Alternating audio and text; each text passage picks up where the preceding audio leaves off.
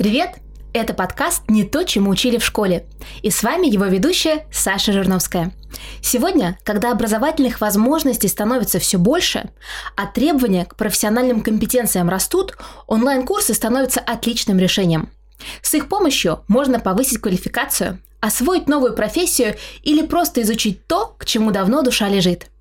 Но у них есть и темная сторона – если в случае с традиционным обучением в школе или институте варианта не учиться не было, у вас есть жесткое расписание, то онлайн-курсы часто строятся более свободно. Вы можете учиться, когда вам это удобно, с компьютера, со смартфона. Можете делать это в выходные или после работы. И тут у многих студентов возникают трудности с распределением своего времени. Сегодня мы с нашими гостями разберем, как самоорганизоваться, чтобы учиться качественно и не выгорать. Сегодня у нас в гостях Алексей Борисов, преподаватель Института образования Высшей школы экономики, автор курса «Как учиться эффективно», который стал лауреатом премии в области образовательных технологий EdCrunch в 2020 году. А также с нами бывший ученик нетологии Полина Квасницкая. Друзья, здравствуйте. Привет. Привет. Полина, расскажи, пожалуйста, о себе, что ты изучала в нетологии и чем ты сейчас занимаешься. А, в нетологии я училась несколько лет назад на курсе по продуктовому дизайну.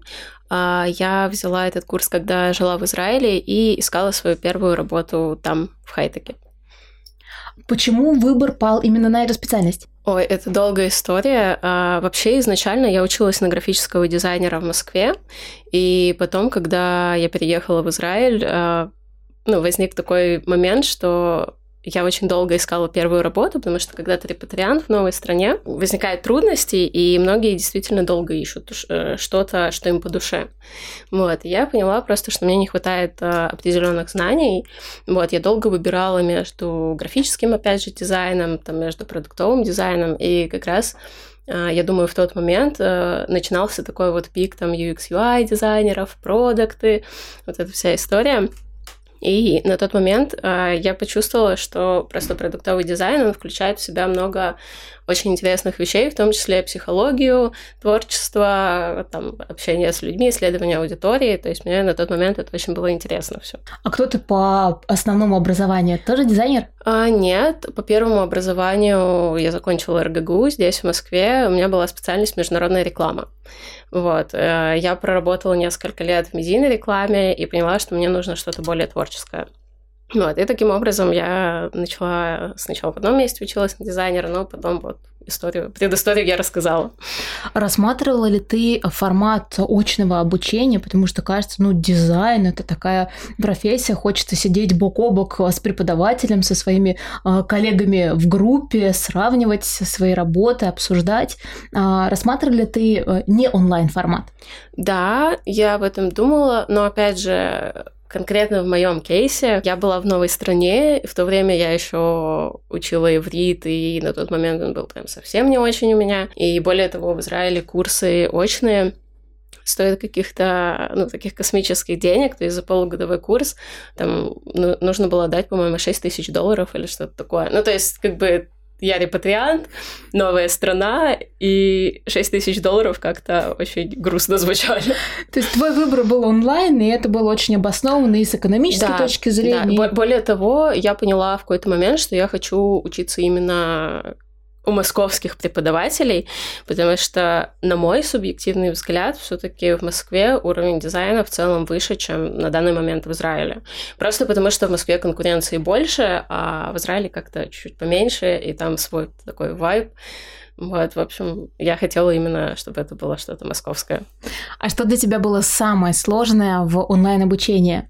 Во-первых, да, мне хотелось, наверное, больше какого-то очного контакта, в том числе с одногруппниками, потому что когда есть какое-то крутое комьюнити, это всегда, мне кажется, убыстряет и больше, ну, убыстряет процесс и вдохновляет в целом что-то новое изучать, помогать друг другу. Честно говоря, у меня не было проблем с мотивацией, потому что у меня была цель, и как бы когда ты очень хочешь кушать, и ты очень хочешь работать в классной компании, э, ну, я не знаю, что может не мотивировать в этот момент.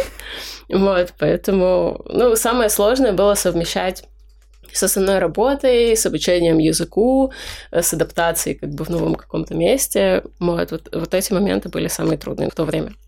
Спасибо, Полин. А в прошлый раз мы обсуждали вместе с коллегами тему мотивации довольно подробно, и для нас был главный вопрос, мы такой вывод сделали о том, что сначала важно ответить себе на вопрос «зачем?». Вот ты очень четко описала свое «зачем?», ну как бы не шагу назад, мне кажется, это примерно так. В тот момент, да, это было именно так, и, ну, то есть просто фигачить и фигачить. Ну, а, понимая, зачем тебе было легче уже организовать а, со себя и среду, в которой ты училась, конечно, жила и работала. Конечно, конечно. Лёш, скажи, пожалуйста, а студенты по-разному формулируют свои зачем, и мотивация тоже такая а, капризная дама, как говорится. В чем ты видишь основные сложности, а, когда мы говорим про самоорганизацию при онлайн-обучении? Вот чего может не хватать а, студенту? Угу. Ну вот мне кажется, надо начать с того, что вот Полина сказала про то, что у нее четкая мотивация была, и она полностью понимает, зачем она это делает, да, потому что у нее есть четкий образ, как бы вот в конце тоннеля. Это вот компания классная, а, интересные, видимо, проекты там и так далее. И мне кажется, что это такой хороший пример того, на что надо ориентироваться каждому человеку, потому что вот без этого никуда. То есть это такая базовая совершенно штука, опора, на которой все строится. Потому что вот сейчас, мне кажется, есть некий тренд. Многие люди идут учиться, потому что там, не знаю, подружка пошла или там вот у меня там, не знаю, это сейчас модно, или там я хочу какого-то социального статуса, как какие-то вторичные. С одной стороны, это, в принципе, тоже мотивация, но с другой стороны, чуть-чуть не до конца какая-то такая полноценно внутренняя. И мне кажется, что здесь, вот в случае с Полиной, да, четкий пример того, что такое внутренняя мотивация, ясное понимание, зачем я это делаю, зачем это нужно конкретно мне, и мне кажется, она помогает и помогала Полине идти к этому пути, не упасть где-то посередине, не сбиться с пути, дойти до конца, пройти обучение и, собственно, достичь результата. Вот, это как бы с точки зрения самоорганизации, мне кажется, просто вот такой вот базовый абсолютно момент, вот, а уже с точки зрения техники самоорганизации сейчас еще поговорим. Ну, как тебе кажется, какой следующий шаг должен быть у тех, кто ответил на свой вопрос «Зачем?», нашел ту самую внутреннюю мотивацию, какой бы она ни была, что делать дальше? Вот ты как эксперт, что посоветуешь? А, ну, мне кажется, как раз следующий этап это вот э, встроить это в свой график. То, что вот Полина сказала, что у нее параллельно еще работа, какие-то личные дела, бытовые какие-то задачи и так далее. И взять на себя некий коммитмент, да, как это буду все это делать. И его придерживаться. Вот. Э, вот, например, я помню, я когда учился, я, кстати, тоже учился в РГГУ, поэтому привет тебе большое. И ты тоже, Саш? У нас прям клуб РГГУшников. РГГУ рулит. Вот. А, и, ну, я думаю, у меня два высших образования, я там получал э, параллельно с третьего курса первого э, образования. И я четко в какой-то момент понял, что вот, ну, интуитивно, что мне очень важно получить много знаний психологических именно для того, чтобы у меня первое образование HR, я понимал, что вот HR это вокруг э, ну, много психологии, работа с людьми, и тем более я хотел всегда работать в обучении. Я сразу понял, что вот как бы на базовом образовании первом не хватает этого, и пошел, соответственно, дальше на второе высшее. И вот я учился в том числе онлайн, Тогда этого вообще еще не было, вот ничего вообще. Но были предзаписанные уникальные курсы там МГУшные по общей психологии, огромном количестве часов. И у меня была бы такая тема, прям, что я себе ставил, что вот я там в день прохожу полтора часа, а там просто вот профессор стоит у доски, рассказывает, то есть ни, никакого там нет вот этого, как сейчас, да, там вот этих всяких анимаций там и так далее. Просто доска, мел и, про... и вот этот профессор. И я себе прям сказал, что вот каждый день полтора часа я прохожу, что бы ни случилось, там 12 ночи и так далее. Ну, где где-то, конечно, не получалось, но в целом, как некий договор с самим собой, у меня получилось. И то есть я это к тому, что все говорю, что э, план, план действий, договоренность с собой, что все, и мы придерживаемся этого плана, графика, и фу, понеслась. Это такая дисциплинарная история абсолютно, больше. Абсолютно.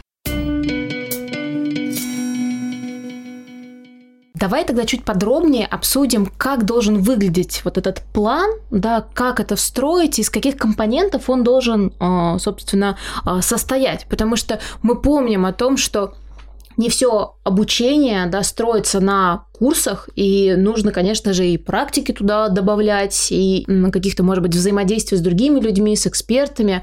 А, что бы ты посоветовал? Может быть, какой-то пример приведешь? Угу.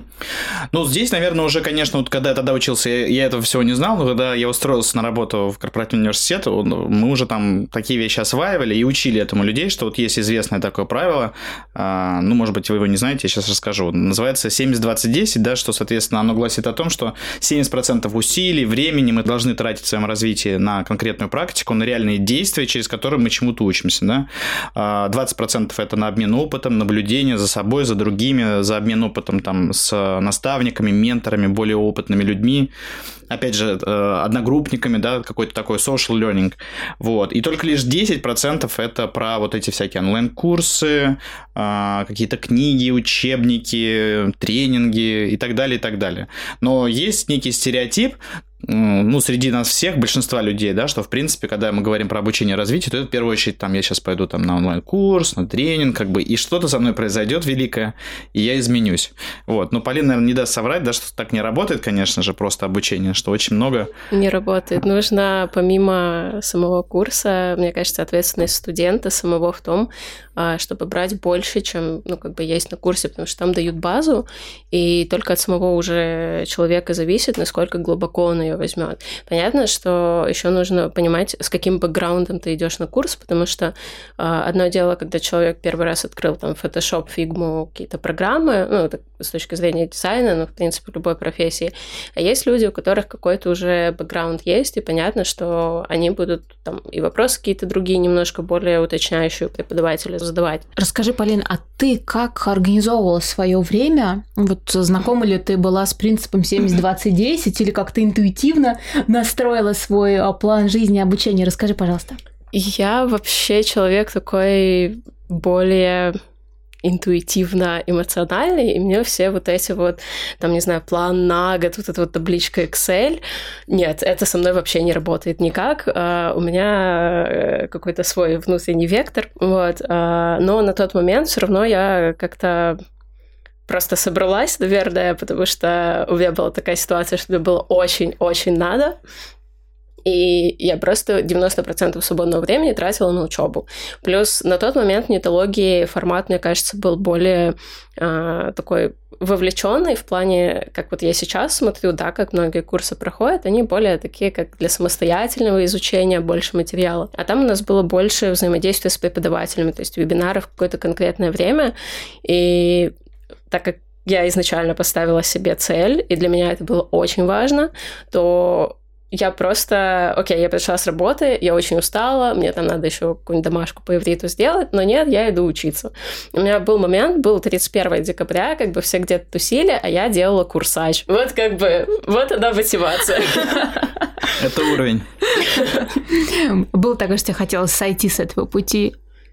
Конечно, потому что, естественно, каждый день, не знаю, мне кажется, мы устаем, особенно если есть какая-то основная другая работа. Причем я думаю, что многие люди, которые идут осваивать какую-то новую профессию, возможно, работают на не самой любимой работе, и это тоже влияет. У кого-то есть еще семья, дети, не знаю, какие-то другие факторы. Вот. Но, опять же, если ты помнишь, зачем тебе это нужно. Мне кажется, еще полезно, можно на бумажке прям себе написать вот большую вот эту вот финальную цель, такой стикер приклеить, и каждый раз смотреть, зачем ты это делаешь. Вот, потому что все вот эти, ну, может, потом, там, в другой раз, это как бы шаги, которые тебя ведут в другую сторону. И об этом очень сложно помнить в моменте, когда не знаю, там хочется тортик э, прибухнуть с друзьями, еще что-нибудь, вот, э, то это отдаляет от того, что ты хочешь на самом деле. А скажи, как э, строилась твоя обычная неделя? Ты сказала, что 90% свободного времени ты тратила на обучение в тот момент. А получается, что так на волевом факторе ну, довольно долго ты прожила. А как ты восполняла ресурс и как ты ну, такие активности еще вставляла в свой график? А, вот одна из моих ошибок, а, что я очень долгое время не восполняла этот ресурс, и а, я не могу сказать, как я это вставляла, я просто, вот у меня работа, причем в Израиле, если ты работаешь на работе не офисной какой-то, есть такая история, что ты работаешь э, не пять дней в неделю, а пять с половиной. Я договорилась на работе, что я не работаю в пятницу, вот, ну там до шабата, э, потому что я учу иврит, у меня еще по пятницам был иврит всегда, и, по-моему, два раза в будни я ходила на курс по ивриту, вот, и просто, окей, я еду на работу, у меня есть время, я, например, там читаю книжку по учебе. Э, вечером я прихожу, у меня есть задание, я начинаю его делать, я каждый день что-то делаю. В выходные в большей степени я просто сидела и училась. Ну, как вот как-то так я это вот вставляла. Естественно, наверное, у кого уже есть там семья, не знаю, собаки, дети и прочее, это немножко сложнее, потому что нужно уделять больше времени там другому аспекту. У меня на тот момент была я, новая страна и очень большое желание работать в классном месте. Лёш, а как тебе кажется, как правильно найти баланс в своем расписании и самоорганизоваться так, чтобы хватило ресурса на все? Угу. У меня вот есть э, комментарий вот на этот вопрос один. Вот то, что Полина сказала про нелюбимую работу. А на самом деле вот хочу поддержать всех э, людей, которые там в какой-то момент жизни столкнулись с таким ощущением, да, что сейчас там, ну, какое-то выгорание, устал от какого-то текущего места. Ну, разные могут быть причины. Есть в этом плюсы для вот обучения новому, потому что на самом деле на нелюбимой работе ты не очень много, ну, по моему опыту, не очень много ресурсов своего тратишь, да, ты как-то так вот более-менее ровно работаешь, и э, у тебя остается энергия и вдохновение на получение новых знаний, естественно, мы знаем, да, что получение новых знаний – это сложный процесс, даже с точки зрения просто работы мозга и так далее. И поэтому, в общем, всех а, призываю воспринимать это как в каком-то смысле положительную сторону, что у вас нелюбимая работа, например, в моменте, или там проект какой-то неинтересный, потому что тогда вы освобождаете пространство своего а, внимания, ресурса мозга на обучение новым вещам. Вот. А с точки зрения самоорганизации, ну, мы так сразу же уже перепрыгиваем, да, с темы планирования на самоорганизацию. Давайте попробуем. Во-первых, я очень хочу важную вещь сказать, что есть люди, которые, вот как Полина сказала, да, такой интуитивный склад, у них как-то все внутри, это все распределяется, и она это нигде не прописала, кроме, как она сказала, цель саму написала, да, там можно написать на доске. А, но внутри она чувствует, что как это все работает, да, какой у нее процесс, какой последовательность действий, что она должна за день сделать и так далее.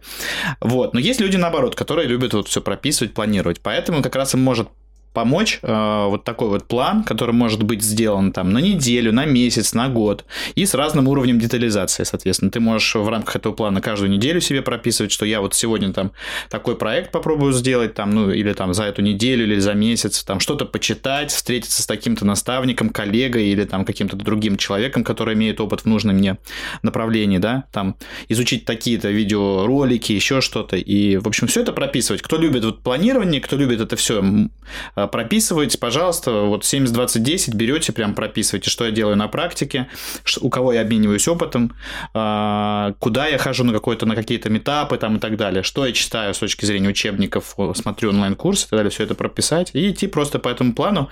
И что самое важное, надо этим планом поставить как раз цель. Например, что я хочу там стать там продуктовым дизайнером там в Яндексе, вот, там, то есть конкретно... Зарабатывать столько-то, с, с такой-то зарплатой, да, потому что на самом деле план отвечает на вопрос, как ты уже сказал, Саш, как, а цель это что? Соответственно, мы идем от что к как. Вот, поэтому э, очень рекомендую планировать. То есть, насколько вам, опять же, удобно, не нужно это превращать в какую-то религию, да. То есть, вот, пожалуйста, Полина, пример человека, который как бы ну, внутри себя это имеет, и никто ее не просит, там, она никому не сдает начальнику этот план, вот, он внутри нее отлично живет. Но если вам хочется именно вот как бы больше детализации, пожалуйста, пишите, вот. А, это что касается таких общих вещей, связанных с самоорганизацией. Теперь у меня есть некоторые лайфхаки, которые я прям от души рекомендую.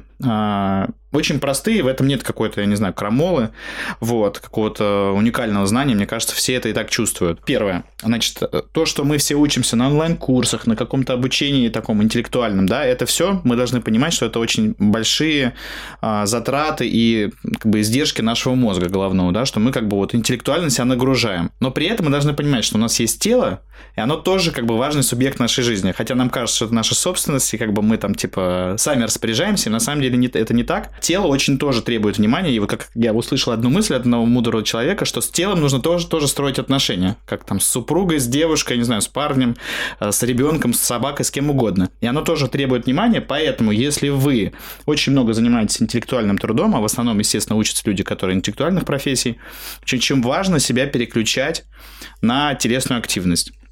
И здесь уже мы можем там более подробно обсуждать, мы сейчас, наверное, не будем это делать, но в целом месседж такой, что, э, например, если у вас там идет вот много там занятий подряд или какого-то обучения, там вот вы понимаете несколько часов вам учиться, познавать вот это новое, важное, то нужно делать перерывы, в которых у вас есть какая-то небольшая физическая активность, какие-то небольшие перерывы, может быть, пойти прогуляться в лес э, с собакой, как бы, или там просто какую-то гимнастику сделать. Это первое. И второе, в принципе, какой-то должен быть какой-то какая-то телесная активность такая вот регулярная. Это вот какой-то спорт, танцы, я не знаю, бассейн, там в баню сходить, еще что-то. Это очень важно, потому что таким образом вы помогаете вашему телу как бы жить, оно чувствует ваше внимание, как это ни странно, и после этого оно позволяет вам, э, вашему мозгу, оно ему как бы не мешает учиться, потому что оно отдыхает, удовлетворено, и вы можете переключиться на интеллектуальную деятельность, поэтому очень рекомендую строить отношения с своим телом и уделять ему внимание.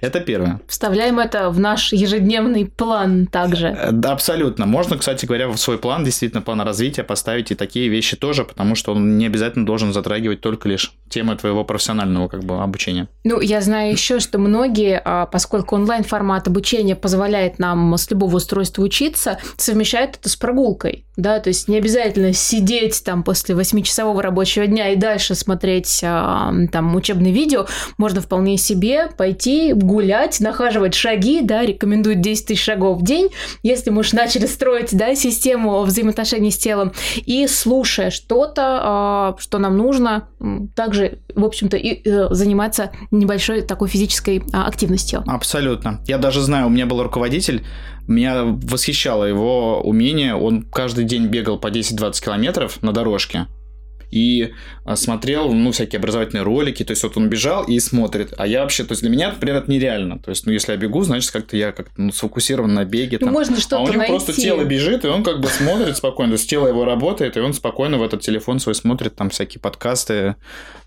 ну и сюда же можно отнести рекомендации, что если мы общаемся с человеком, от которого тоже хотим почерпнуть что-то интересное, также можно делать эти встречи на ходу совершенно спокойно, да, разминаясь в процессе, наверное, во время бега. Не очень удобно, но прогуливаясь в парке в теплое время года, это отличный план. Да. Лёш, что еще добавишь? Какие рекомендации помогут нам эффективнее учиться? Ну, вот еще я порекомендую с точки зрения самоорганизации, тоже, наверное, такая история немножко верхнеуровневая, чуть позже дам более детальные какие-то рекомендации. Вот, опять же, вот эта мода есть на обучение всему подряд. Сегодня там, короче, кройка шитье, завтра я учусь там, не знаю, футбол или там еще чего-нибудь. В среду я изучаю как раз продуктовый дизайн, в четверг я там хожу на балет, я не знаю, там в пятницу еще что-то.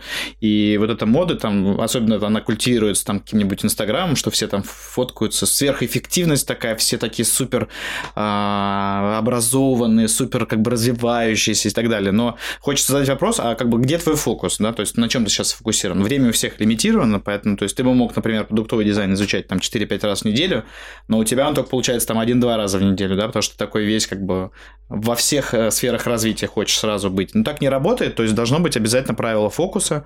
Если у вас вот обучение там продуктовому дизайну или там, не знаю, вы питон изучаете или еще что-то, то есть должен быть какой-то фокус, какая-то вот тема вашего развития, развития, который является как бы вот такой вот фокусный. Вот. Вы можете, опять же, мы говорили про спорт, там параллельно у вас может быть спорт какой-то, еще что-то, но вот чтобы вы все это подряд изучали, ну, это, наверное, есть такие люди, конечно же, которые вот великие мастера, там, я знаю, что вот там какой-нибудь теннисист Роджер Федерер, там он как бы и на пианино, и настольный теннис, и в теннис, и в футбол, там у него, ну, то есть человек сверхспособный, но если вы чувствуете, что у вас нет таких как бы скиллов, да, каких-то вот предрасположенностей, то все-таки лучше сфокусироваться. Вот, Что это еще помогает выбрать фокус? Как бы ты посоветовала выбрать? Ну, мне кажется, вот сейчас Полина может на этот вопрос ответить. Вот как бы ее фокус, я так понял. Вот продуктовый дизайн, у нее есть еще иврит. Был. Вот. Был. Да сплыл. Вот. Ну вот как, Полин, можно я тебе переадресую этот вопрос? Как выбрать фокус того, чем заняться и чему уделять большую часть своего времени, которое лимитировано? Мне кажется, это очень индивидуальная история для каждого человека, потому что, ну, я, я, допустим, вот в тот момент я определилась, что я хочу быть дизайнером, я хочу этим зарабатывать деньги, а, я хочу с этим как бы связать основную свою деятельность. А, и здесь, мне кажется, каждый человек должен себе, опять же, ответить на вопрос, зачем и что он хочет в итоге. То есть это вообще в целом, наверное, про картину жизни, кем я хочу себя видеть там через год, через два, через три. куда я иду, что я хочу чувствовать каждый день, когда, допустим, я там просыпаюсь, иду на работу, что я хочу делать на работе, там, я, я хочу фрилансить, я хочу работать в найме, я хочу свое дело. Я еще что-то делать, ну, то есть, как бы в зависимости от того, какой деятельностью хочет заниматься человек, уже из этого исходить, какие, ну, каких навыков, навыков ему не хватает для достижения своей цели. Я прям слышу, как ты э, а, идешь за эмоциями, да, за тем, что тебя драйвит, приносит удовольствие. В целом, да, кого-то драйвят деньги, кого-то драйвит узнавание чего-то там совершенно нового, там, не знаю, релокация куда-то. Вот, то есть, скорее всего, надо прислушаться и к логике, да, и в то же время не забыть про эмоциональный отклик от того, чем ты занимаешься. Вот там и фокус. Леш, согласен? Абсолютно. Ну, мне кажется, вот у Полины все, мы, мы с ней, мне кажется, где-то даже похожи. Я тоже так просто внутри это эмоционально чувствую, и это греет. И как бы mm-hmm. вот мне всегда это помогает некий энтузиазм, живое, живое ощущение вот этой потребности, mm-hmm. и она как-то сама все встраивает. Вот это само становится твоим фокусом, потому что ты в это влюблен, тебе это интересно, вот. Так что вот здесь ну, такой мы, подход тоже имеет место быть. Мы в прошлый раз как раз на прошлом выпуске говорили про то, что очень много со школы навязанного, и нам бывает сложно разобраться, кто нам это навязал, там родители, а, в школе где-то, может быть, реклама нам что-то, да, тоже навязала. И вот как раз а, живые эмоции, которые мы испытываем, там, чем-то занимаясь, действительно может быть хорошим таким вот а, маркером того, что куда направить фокус внимания. А, что еще можем добавить из инструментов, которые помогают грамотно организовать себя, чтобы обучение было эффективным? Ну вот, э, скажем так, из некой теории обучения, вот есть такая техника, я сразу хочу подчеркнуть, да, что это очень индивидуально, то есть, вот, например, лично я и как бы не особо пользуюсь, у меня как-то это, опять же, все само автоматически происходит. Называется техника помидора, может быть, вы слышали, да, что ты 25 минут занимаешься какой-то деятельностью, ну, например, ты учишься, да, там, читаешь или смотришь онлайн-курс или еще что-то, э, и 5 минут ты отдыхаешь, например, там, встал, чуть прошелся, там, не знаю, там, посмотрел в окно, еще что-то, э, или там посмотрел Инстаграм, что-то приятненькое, что тебе нравится, нравится. Вот, э, вот 25,5 получается, да. А есть даже специальные такие будильнички. Я знаю людей, которые прям на этом помешаны вот на этом помидоре. Вот. Но опять же хочу сказать, что это вот э, ну, не факт, что это ваше. То есть вот есть такая, например, рекомендация. 25 минут я занимаюсь деятельностью фокусной, 5 минут отдыхаю. Может быть, у вас там другое, может быть, у вас будет 55 минут, там 10 минут, или там 2 часа, там 30 минут, или еще что-то. То есть определите для себя, но вопрос в том, что если вам нравится структурировать происходящее, свою деятельность, вы можете вот такую вот тоже штуку использовать, такую простую схему самоорганизации. Будильник себе ставить, там еще что-то, пожалуйста. Полина, у тебя были какие-то такие техники, которые ты использовала, или все интуитивно и вот надо-надо, на воле, как ты делала? А, помодоро у меня не работает, сразу скажу. Я пыталась, и это вообще не моя история. А, я скорее вот час, там, 15 минут отдохнуть. Э, я просто это заметила случайно там, ну, в процессе учебы, работы. Каких-то конкретных техник, мне кажется, я не использовала. Скорее мне помогало, наверное, расписание в той же нетологии, потому что ну, были определенные дедлайны, и мне кажется, что на курсах правильно, что есть эти дедлайны, потому что это в какой-то степени дисциплинирует. У меня есть обычно план на день, там, на неделю, но, опять же, все достаточно гибко, потому что, ну, появляются какие-то еще дела, не знаю, там, неожиданные какие-то штуки вылезают, вот, но так, чтобы прям вот, не знаю, взять какую-то технику под себя подстроить, у меня такого не было. Ну, мне кажется, в целом те, кто понимает, что их жизнь настолько насыщенная, что ну, точно нужна какая-то поддержка, в целом можно по поинтересоваться, какие есть способы организации собственного времени. Понятно, что есть помидоры, есть много разных других инструментов. Нужно просто немножко погрузиться в э, инструментарий тайм-менеджмента и выбрать для себя то, что нужно. Ну, вот мой психолог мне советовала такую схему про срочное важное, срочное неважное, э, несрочное неважное и несрочное важное. Э, мне тоже, в общем, не очень помогло, потому что, опять же, это какая-то вот такая определенная система, у меня какая-то своя, и, и, в общем, у меня со мной это не, не очень работает. Ну, Полина говорит про матрицу Эйзенхауэра. Лёш, а как тебе кажется, кому подходит использование ее в учебе? Ну, мне кажется, в принципе, хорошая вещь несложная для анализа, то есть даже если Полина там не пользуется, ты вообще не пользуешься, то есть ты не задаешь себе вопрос, что для меня сейчас срочно важно там или срочно не важно. У меня скорее вот история про план на день и на неделю, и в процессе я смотрю, что срочное, что не срочное, то есть ну, я списочки люблю, вот я человек списочек. Я тоже. Ну, видишь, то есть ты себе задаешь эти вопросы. Но еще Полина сказала момент, что она чувствует, что это ее приближает к цели или наоборот отдаляет. Это же тоже ну, в эту как, сторону. Как Такие вот да, а, инструменты там на уровне интуиции. Да. Так э, что насчет матрицы?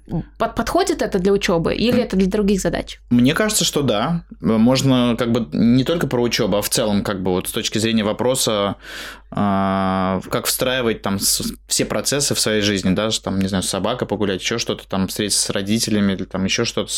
Вот. И такое распределение может помочь, конечно же. То есть задать себе вопрос, можно опять же нарисовать, да, вот получается у нас 4 квадрата будет, да, у нас будет, соответственно, срочное важное, срочное неважное, несрочное важное и несрочное неважное, да, соответственно, несрочное неважное как бы вообще в топку, вот. А, ну и дальше смотреть, да, что вот естественно, срочное важное, это как бы наш фокус, да, то, что нам нужно. Вопрос срочности у вас будет свой. Вы может, может быть, для вас срочно это там сегодня или там там час ближайший или там неделя.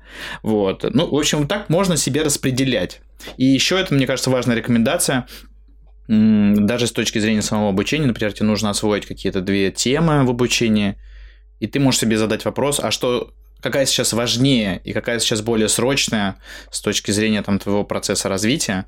Вот. То есть, в принципе, мне кажется, вот сама вот эта матрица Эйзенхауэра очень удобная для анализа любых задач, в частности, учебных. Пожалуйста, попробуйте распределить себе, э, встроить и обучение с точки зрения срочности, важности, и с точки зрения в целом вообще всех своих процессов в жизни. Мне кажется, тут главное себя не загнать в том, что не бывает все срочное и важное, а еще не бывает, что все надо было сделать вчера. Абсолютно. Ну, то есть таким подходом все ваши попытки научиться чему-то новому, они, в общем-то, обречены. Вы будете всегда недовольны собой и будете тратить свой ресурс на то, чтобы а, справиться с этим негативом и стрессом, вместо того, чтобы посвятить себя а, чему-то более полезному для вас, для достижения вашей цели. Еще один вопрос по поводу визуализации цели. Да, вот Полина сказала про бумажку. Понятно, что есть разные инструменты постановки цели. Да, есть разные принципы. Ну, смарт как э, самый, наверное, такой популярный. Да. А вот здесь а помогает ли а, такого рода формулирование цели, когда мы говорим, я хочу там, в ближайшие полгода а, научиться дизайну настолько, чтобы взять первого клиента, заработать там, столько-то, да, и так далее. То есть, вот, Полин, ты смартовала как-то свою цель или нет? Мне кажется, изначально прописать ну, вот эту вот самую основную цель, которая будет у тебя вот так вот на бумажке висеть, а, это важно, потому что ну, мозгу, мне кажется, так для него больше конкретики, и где-то даже, может быть, неосознанно он будет все равно тебя к этому как-то подводить.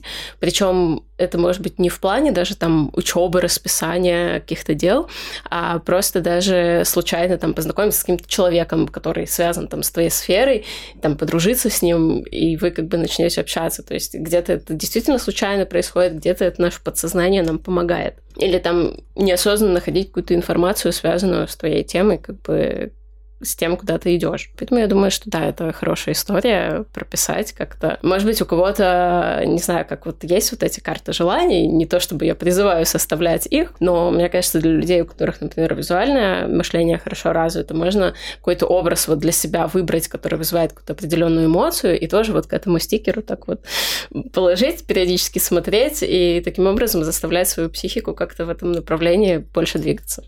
Леша, ты что думаешь, как нужно работать с целями для того, чтобы они помогали нам самоорганизоваться?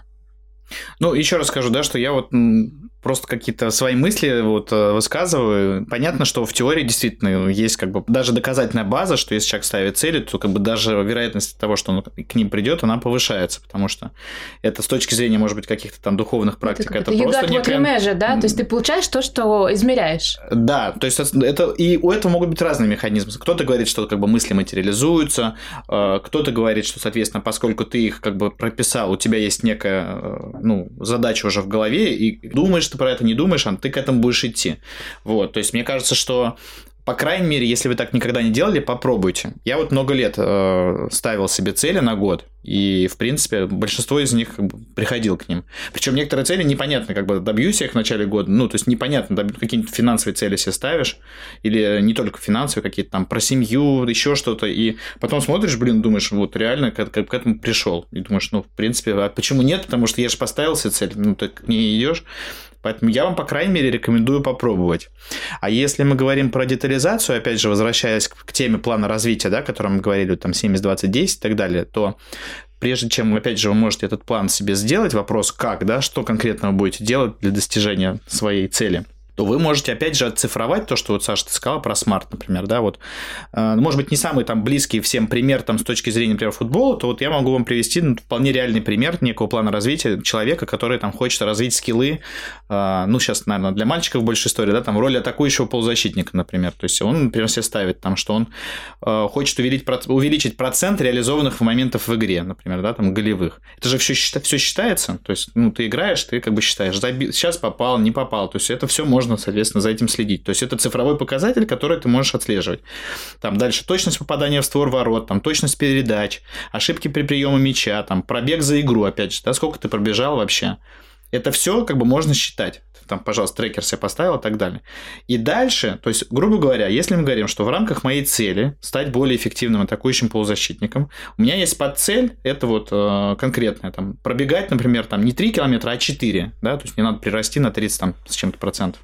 А, и дальше у меня идет план развития. Что, как мне это делать? И я начинаю, допустим, что через практику я там два раза в неделю бегаю, там какие-то у меня там действия с точки зрения отработки удара, да, что я там два раза в неделю тренирую по 30 минут, прихожу там к воротам и пуляю, бью там с тренером или без, это уже другой вопрос. Вот, это с точки зрения 70%, да, реальной практики. С точки зрения 20% я там встречаюсь с каким-то тренером, наставником, ну, может быть, не тренером, допустим, наставником, более опытным футболистом, который хороший атакующий полузащитник, может мне какие-то давать советы, там, своими какими-то делиться наблюдениями.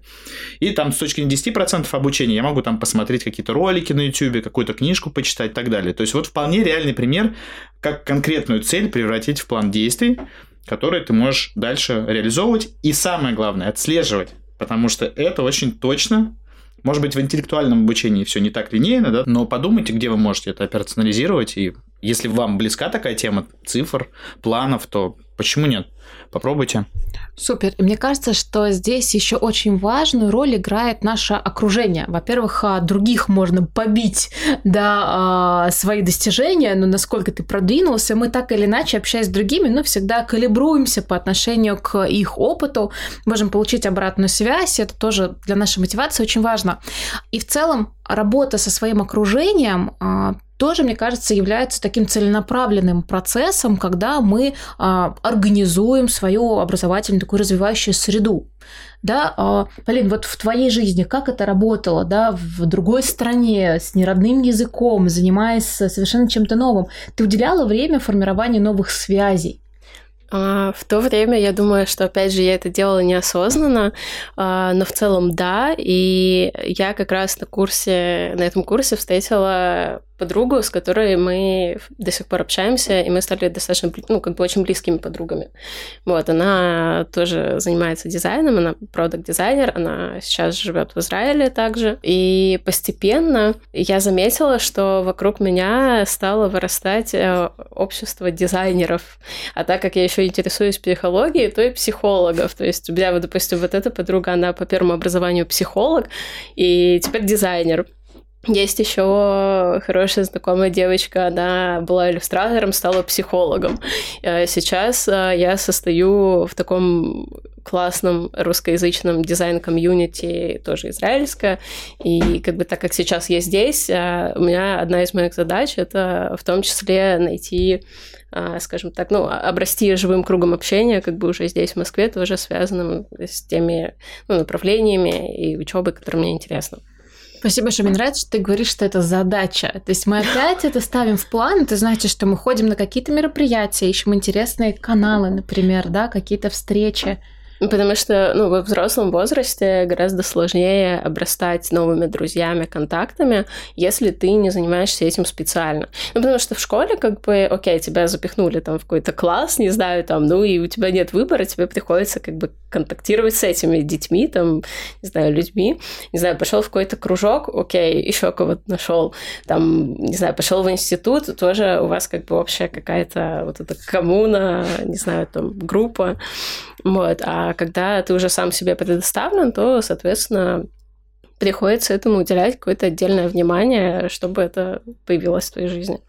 Ну, я могу еще добавить свой лайфхак, когда тебе хочется э, как раз менять свое окружение, лучше возглавить эту вечеринку, да, и самому организовывать такие встречи, приглашая тех, с кем тебе хотелось бы выставить отношения, а, самому вписываться там, в качестве там, выступающего на мероприятии, делиться своим опытом, то есть действительно брать инициативу в свои руки, не ждать, что к тебе кто-то придет, а самому встречаться. Мы достаточно а, открыто сейчас можем обратиться к кому угодно в соцсетях, и там с помощью пяти, а даже меньше рукопожатий в целом а, познакомиться с теми, кто может действительно повлиять на нашу карьеру и а, быть полезными на пути нашего развития.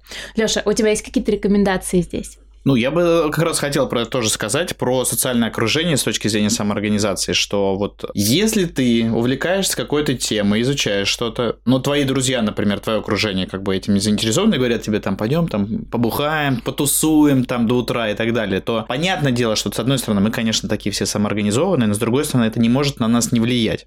Поэтому, если вы хотите добиваться значительных результатов в своем саморазвитии по конкретной теме, конечно же, нужно как бы формировать вокруг себя себя а, некое окружение, которое из таких же энтузиастов и людей, близких к тебе по духу, по интересам, потому что они будут тебя тоже двигать вперед, как бы и твой мозг поддерживать, потому что у нас есть, опять же, да, есть в психологии нашей, э, мы зависим от людей, ну, в плане вот коммуникации, у нас есть потребности в общении, поэтому если это все объединяется, то просто получается отличный такой, как говорится, impact, да, что у тебя такой вот хороший происходит очень много английских слов, boost, вот, это тебе просто поможет быстрее достигнуть цели.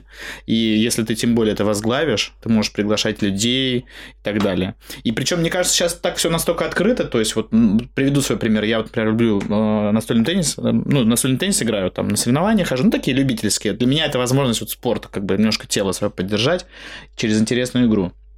И на самом деле очень быстро там я вышел на соревнованиях или еще где-то можно встретить э, ребят, которые являются там мастерами спорта международного класса, то есть ну, наши топовые игроки, настольный теннис, и все, они абсолютно все открыты, ты можешь с ними поиграть, мы с ними на соревнованиях играем в парных турнирах, ты можешь пойти к ним тренироваться, то есть на самом деле при желании ты можешь очень быстро выйти на передний край в этой теме, и, пожалуйста, вот общайся с этими людьми, смотри, что они делают, сколько они тренируются, какие у них увлечения, как бы как, как это говорится, вливайся. Вот, пожалуйста. Так что социальное окружение, конечно, нельзя недооценивать. Ну, еще такие примеры, как а, те, кто начинает погружаться в какую-то новую профессию, например, заводят телеграм-канал или даже свои подкасты записывают и прям говорят, ребята, я новичок, давайте вместе с вами разбираться в этой теме. И у них есть стимул. Во-первых, есть некое внешнее окружение, да, а разбираться они больше копают какого-то контента, приглашают интересных э, гостей, интересных им. Ну, таким образом, то есть это такая такая двойная история. Ты развиваешь свой э, канал да, коммуникации и для этого собираешь полезную информацию. Ну, то есть еще такая задачка э, для тебя в твоем расписании наполнять, например, этот телеграм-канал. Угу, отличная тема. И самое главное, да, здесь важно добавить, что есть известное изречение, да, уча других, мы учимся сами. Самое, и вообще это считается самым эффективным способом развития. Если ты хочешь что-то изучить, что-то понять, попробуй изучить это так, чтобы ты сейчас пошел и другому рассказал. Поэтому, то есть, если ты так будешь рефлексировать, то ты просто быстрее э, разовьешься в этой да, теме. Да, но еще мне кажется, что важно помнить, что ну, мы действительно должны заботиться о своем окружении. А если ты самый умный в комнате, наверное, ты не в той комнате, да. То есть, если мы нам кажется, что мы экспертны и все наше окружение не дотягивает, то надо переходить на другой уровень и окружать себя людьми, к которым нам хочется тянуться, да, исследовать а, их пути. Согласны? А, однозначно. Однозначно. С вами был подкаст «Не то, чему учили в школе» от просветительского медиа теории практики и нетологии, образовательной платформы, которая обучает взрослых современным профессиям.